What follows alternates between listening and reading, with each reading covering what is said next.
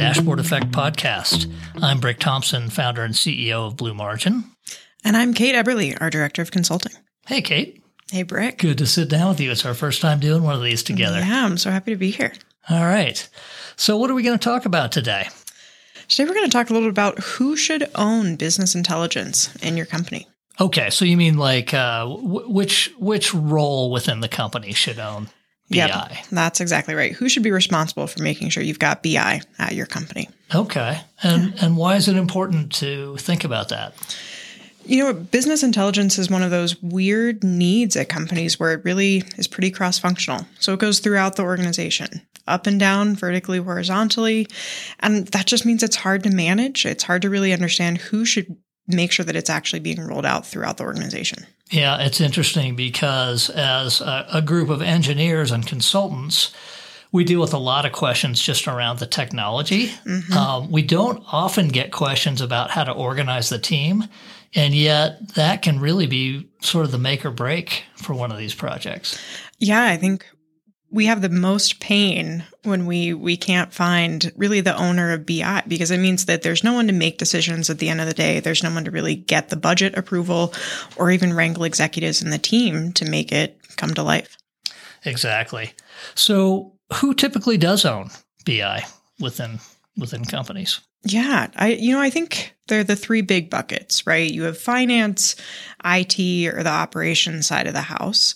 So I think it's pretty typical that we see it land in the CFO house or even the CIO, CTO, but it's not unusual to see operations picking it up as well if you have a smaller company that doesn't have those distinct roles necessarily. Okay, so I'm guessing that there's advantages and disadvantages potentially to each one of those areas, and I'll bet you there's other people that end up owning this sometimes. But but I, I agree; those are sort of the, the big three that I see when I'm talking to our clients. Maybe we can just go through them a little bit. So so when you think about finance or the CFO owning BI, um, what does that look like typically? Yeah, I think it's a pretty natural pairing to have BI with the finance shop. You, think about your director of financial planning and analysis, a lot of those analysts who are working in Excel sheets every day. So it makes sense that you'd have the CFO really owning a lot of that responsibility. They want to track towards the budget of the company, make sure that you're making good progress against your goals for the year. The team really understands how you calculate metrics. You do a lot of those sums in Excel, a lot of those functions, pretty technically savvy, at least in that particular software package. And there's just really a good understanding of how you're connecting metrics to business outcomes versus just driving for operations. Yeah, that makes sense. So it sounds like pros are, they usually have a good overall view of the company and understanding maybe how the different pieces play together. Um, and often good instincts. Just for me, I've noticed really good instincts around data quality. Um, mm-hmm. You know, a, an extra care for that, and then maybe even around um, measure and KPI governance. So they're going to really care that these measures and KPIs that we're using across the company line up with each other. Yeah, that's exactly right. I, I, you know, I think the other areas they acutely feel the pain of how long it takes to put together some of these analytics. If you've got one analyst responsible for month end and it takes two weeks every month, they understand really the power of getting something on a daily basis. Yeah, the value of, of just getting that automated. Mm-hmm. You know, one thing I have seen that can be a con to having BI in finance is sometimes – um, that group can be so focused on financial measures that they deprioritize operational measures, um, maybe to the detriment of the company mm-hmm. in terms of BI. H- have you seen that? Yeah, absolutely. I think um, they have such clarity in what they need as far as it relates to reporting up to the CEO, to the board, to their private equity sponsors, that when it comes to the next level of, well, okay, how are we going to optimize our process? How are we going to try and get more from what we're doing right now? That's where the effort can generally run out a bit of a bit of steam, uh, particularly as you're trying to pull in other data sources and get even more visibility. Yeah, it's hard. I mean, without good financial reporting, the rest of it I'm not going to say it doesn't matter, but you need to know how you're actually doing financially mm-hmm. to keep the company running well. And, and your board is demanding it. And if you're PE owned, you know, your PE board members uh, need you to have that. But you're right. If you're not focusing on operational, um, you know, you may be missing a huge opportunity to actually improve those financial outcomes. Yeah. Yeah, I think it, it starts to tie into that next area of the CIO CTO. You know, if the the CFO is completely focused on finance, they're really looking at their ERP, whatever their revenue or profit may look like. The next shop we typically see own BI is the CIO CTO because it's technology. Right. You're looking at source systems, you're looking at the actual uh, visualization tool that you're going to layer on top of it. So it just makes natural sense that they would own that responsibility. It is. I think it it often ends up there, even when it's maybe not optimal that it's there. Mm-hmm. Often it is optimal for it to be there but but there can be some downsides to that too. I think you're right though. Um, typically, the CIO or CTO or head of IT, you know, they've got experience with the systems that drive the BI, so the underlying architecture and infrastructure. Um, they also have easy access to technical resources usually, mm-hmm. so they mm-hmm. can direct work maybe more easily, say, than you know, someone who's not in the IT department who wants to get something done. So let's say even the CFO um, is going through to the CIO to get things done, for example, can be more challenging than just having that direct line. Um, so it's definitely a pro, I think, uh, often. Um, I think also CIOs typically have good conceptual understanding, at least, sometimes very technical understanding, but at least really uh, strong conceptual understanding of the underlying architectures and, and foundational stuff so they can make good decisions about it and can really uh, drive that in the right, uh, right direction. Yeah, I think the other component there is they really have a pulse on what the company needs from a security perspective, whether that's housing all of your infrastructure in the cloud, on premises, or what you're going to need as, as it relates to row level security, making sure certain people only have access to certain things. And then also just how you're going to position yourself. So I think I have seen actually CIOs also who are very plugged into the business. And ah, so mm-hmm. they've got that technical experience um, as well as the business experience. I can think of one particular CIO at, at one of our customers. Um, he was very knowledgeable about BI and had a lot of deep experience in BI. And so as we were getting started with this client, he was able to actually drive a lot of reporting requirements um, in this case, specifically in the sales area of the mm-hmm. company, while um, other executives in the company were st- still sort of trying to get aligned around what we were doing with BI and, and how it was going to work and so on.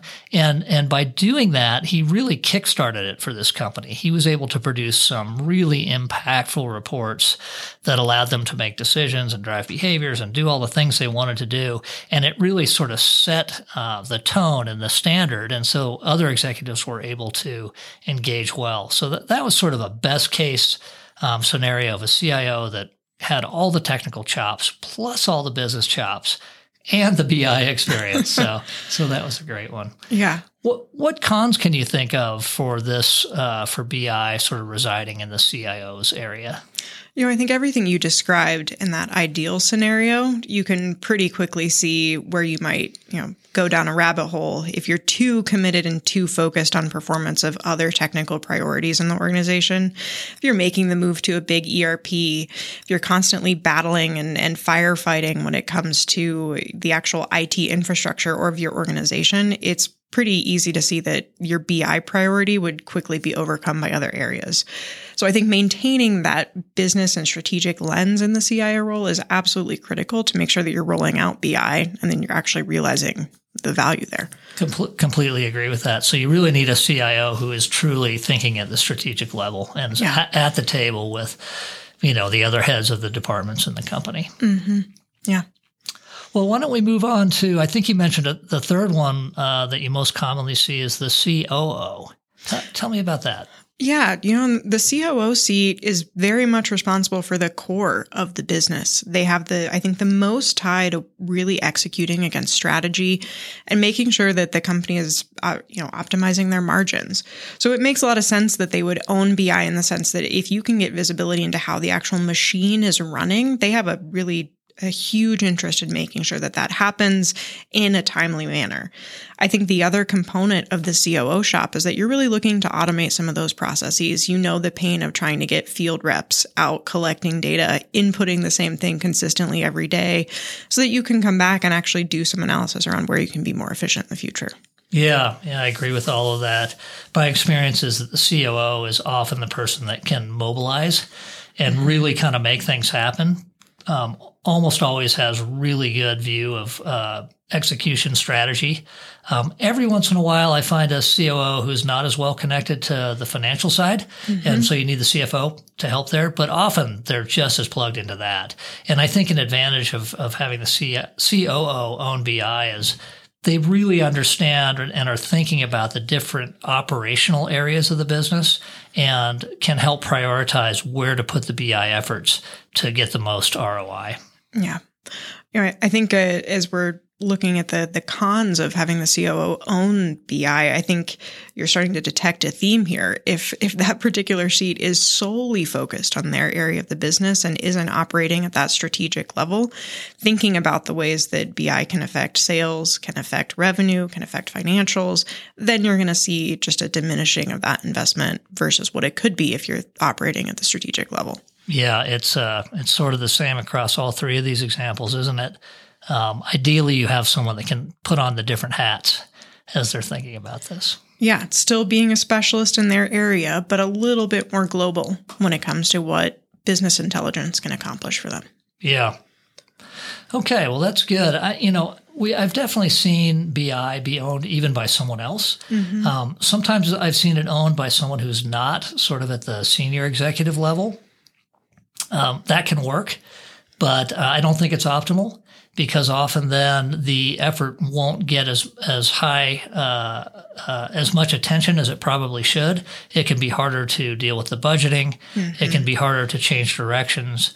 Um, I see those folks, not always, but sometimes those folks will end up more in uh, almost an order taking mode from the senior team, which makes it hard for them then to be really strategic about um, how to proceed.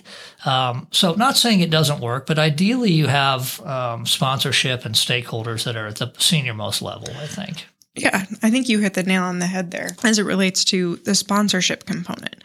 So, certainly, you're not going to have your CIO, your CFO, anyone at the C suite level actually running and turning the wrenches and making sure people are giving you the requirements that you need for a report. But you just have to have one of those individuals at the table who's really making sure that you're getting the, the budget, the time and attention that an investment like this requires. Yeah. Okay. So, uh, if you were going to wrap this up with a couple of thoughts, um, what, how, what's your ideal situation as you're working with one of our clients?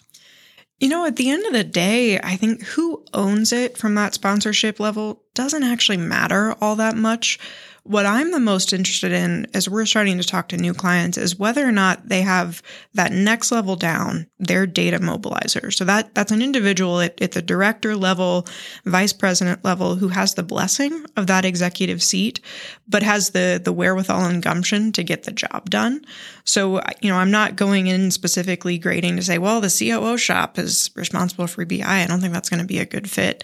But so long as they've got that individual with you know buy-in from the top who I think is motivated, understands the value of BI, is willing to advocate, not just, you know, stop work when they get a little bit of pushback from someone on the team, but be relentless in pursuit of rolling out the effort and has that ability to be persuasive, get folks onto their side and woo individuals and build consensus when they're encountering those obstacles. I think that's really who I'm looking for once I know that there's one executive that, that really has the vision. Yeah, I love that. I think I think what I'm hearing is so one of these executives ideally owns it and is sort of the executive champion, but they've got some really strong uh, number two under them that is really passionate about this mm-hmm. and is a good persuader, maybe a good project manager, and, and a, I mean you called it a mobilizer is really going to mobilize this project. Yeah, who's empowered with the budget and authority to get the job done. All right, yeah, that makes sense to me. All right. Well, I think we're coming to the end of our time. Yeah. Good, good job. It's been fun sitting here with you.